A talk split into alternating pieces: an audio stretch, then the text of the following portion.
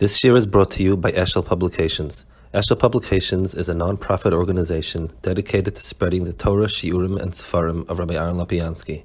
For sponsorships or more information, visit eshelpublications.com. Okay. Um, okay. Uh, good afternoon. Um, one would like to speak a few words about the Baal Shem of Michelstadt, Rabbi Yitzchak Zekel Leib Wormser. Now, people associate the word Baal Shem with a sort of the Baal Shem Tov, and we tend to think that there was a union of Baal Shems and they all did the same and so on.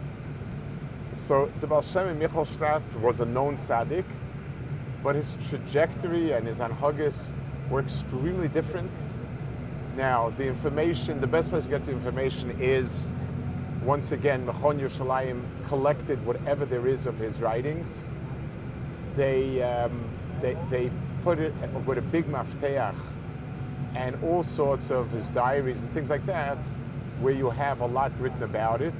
You know, the, their information is really good, and it's something um, worth looking at fully. But he was born in 1768 and died in 1847 he learned at home. For some reason, his father didn't let him go. And he ended up learning by, at the age of 17, by Reb Nosson Adler and the Baal Haflaah, together with the Chassam Sofer. So he was the, we, we had mentioned him in the beginning as another one of the um, Reb Nosson Adler's Talmidim, and somebody who had a very different anhaga than everybody else. Now, he was in, into Kabbalah. He was also tremendously misagif himself. He was somebody who, who, who mortified himself. He did not eat meat, dairy products. He did not eat animal products, not, not as uh, an animal thing, but sigufim. He just he felt that he doesn't want to be nana from Haza. He drank black coffee and uh, very, very, very misagif himself. In his, he was made the Rav Michelstadt, and believe it or not, he also met with a lot of pushback because of his anhagis.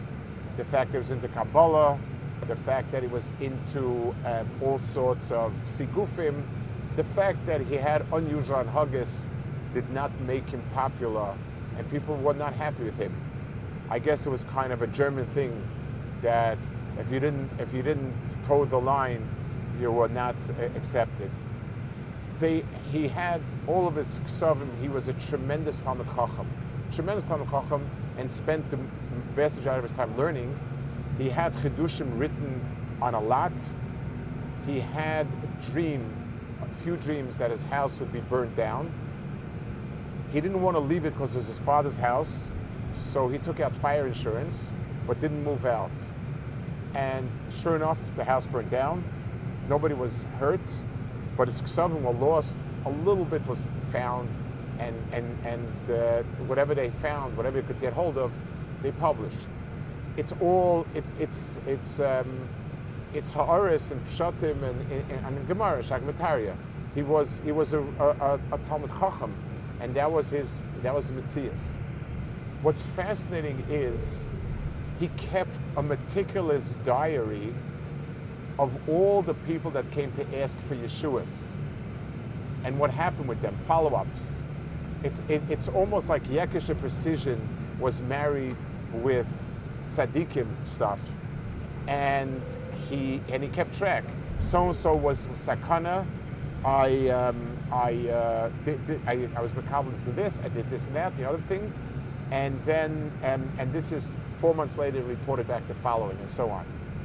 One of the most unusual things that so so he has a lot of notes and they publish them and they put them together also.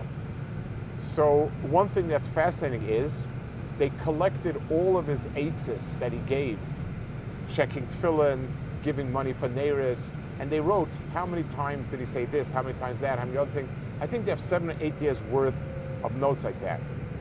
But one of the more um, one of the more uh, uh, significant things that really is unusual is when someone came to him for a Yeshua for something, he would undertake to learn something for that person's chus. Mikabel to learn this for that person's chus. Mikabel to learn this, this for that person's chus. Mikabel to learn nine times the following. And people would pay for it, like Pidyon. And he didn't pressure people to, you know, he told them, you, pay when you can. This is the fee for doing the following. And he wrote down, he kept notes of, I said, I undertook to this for that, this thing for the other thing, so on and so forth.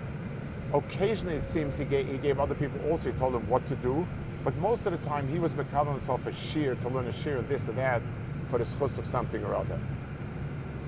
Um, I, I want, to, so he was a mystical person, unusual in the sense that the vast majorities of his writings were Gemara Pshat oriented. Whatever we have left is, is very much like that. His um, main, now, he also was extremely familiar with um, secular knowledge, not your typical Baal. He, he was ex- educated. I don't know, of it, I'm not aware, but, but he was extremely educated. And he had a yeshiva where they also did Tanakh, did other things. He was very, very, um, he had that part to himself. I want to add a certain point. When, whenever people, whenever people look to find unusual mikubalim and so on to David um, for them, so the question is, how do you know? Well, a lot of times it's because the person is so unusual, he must be a very big tzaddik. And he must be different.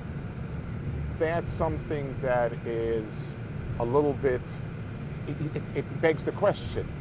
Well, maybe that's a reason he's not a tzaddik. Chacham Hillel once said, they asked him, who's the tzaddik nist of the door? And he answered the Steipler. And people would look at him. He told himself the story, Chacham Hillel. And say, why? I, we know all about him. He says, no, you don't. That's, so he says, I know, we know he's a tzaddik, and we don't know how much is hidden from us. But whenever you look at Tzad Nista, the Baal Shem Michelstadt, the Chasam Sofer and the Chiddushei HaRim used to send people to ask him to be Misval for them. So, so, we have a bridge. We have somebody that by all standards was a Gadol Hador. Chasam Sofer in Hungary, Chiddushei HaRim in Poland, these were, this was Poland, this was Hungary. They also knew a lot about the world that we know nothing about. And, and the Mela, they were people that were worthy of um, telling us this is a place to be mispal, this is a person mispal to. So it's fascinating that he was a mystic, so to speak, uh, uh, a person with that type of stature in a very German setting. It wasn't only that he happened to live in Germany. His Hanhagis, a tremendous emphasis on learning Nigla, uh, uh, a, a, learning Chachmas, different Chachmas, the meticulousness of um, sort of keeping the Seder Advarim, like, you know, keeping notes and, and you know, a, a ledger of what he was asked to do and how much and so on and so forth, taking out fire insurance, and yet he was recognized by, by different, Chiddushei HaRim was not that world. Chiddushei HaRim was a very different world. Tamsef had some con, con, context. Kedusha didn't, and they all felt that he was an Ish Kaddish, an Ish Alakim, and worthy to ask a bracha from. So there's something uh, unique about, about him. And uh, we learn a Gadol, Chedush and, and, and uh, some Sofer that were mamlits on him as a spalal, that it makes it royal to daven, to daven his escape, and so on.